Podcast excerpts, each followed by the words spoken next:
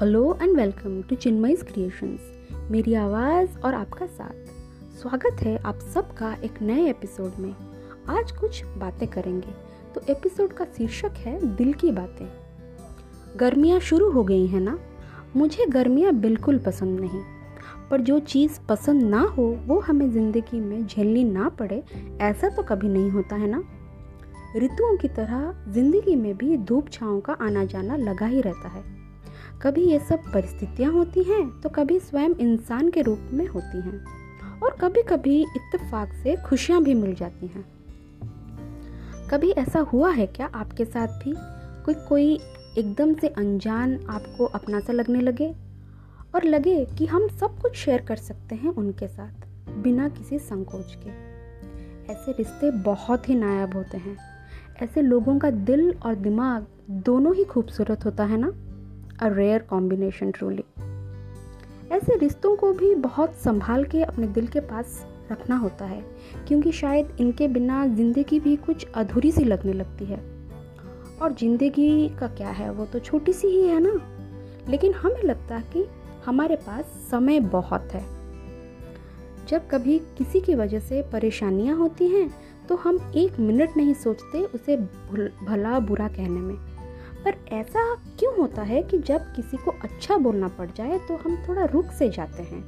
और अगर वो कोई अपना हो तो शायद कभी कहते भी नहीं।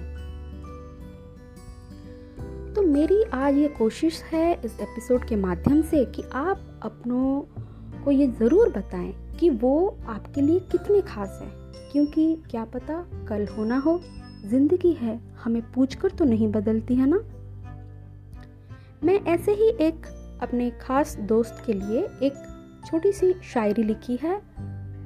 शायरी, कविता मुझे नहीं पता, पर मैंने कुछ लिखा है अपने दिल से और मैं डेडिकेट करना चाहती हूँ। तो आइए सुनते हैं। नायाब और सबसे खास, सितारा एक दूर गगन में, अपनी रोशनी से सबको चमकाता। हंसता रहता और बहुत कुछ नहीं बोल पाता। अगर कभी बादल छा जाए, तुम आ जाना यहाँ। अपनी हर दुविधा छोड़ जाना यहाँ।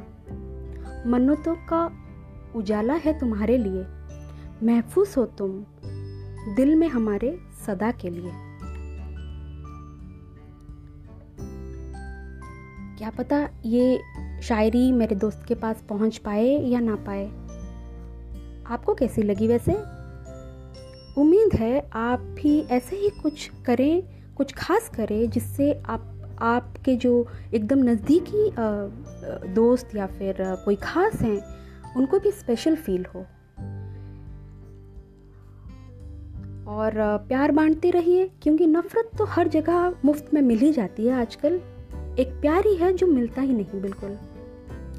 तो मिलते हैं हम एक नए एपिसोड में। तब तक अपना ख्याल रखिए और खुश रहिए। और तब तक बाय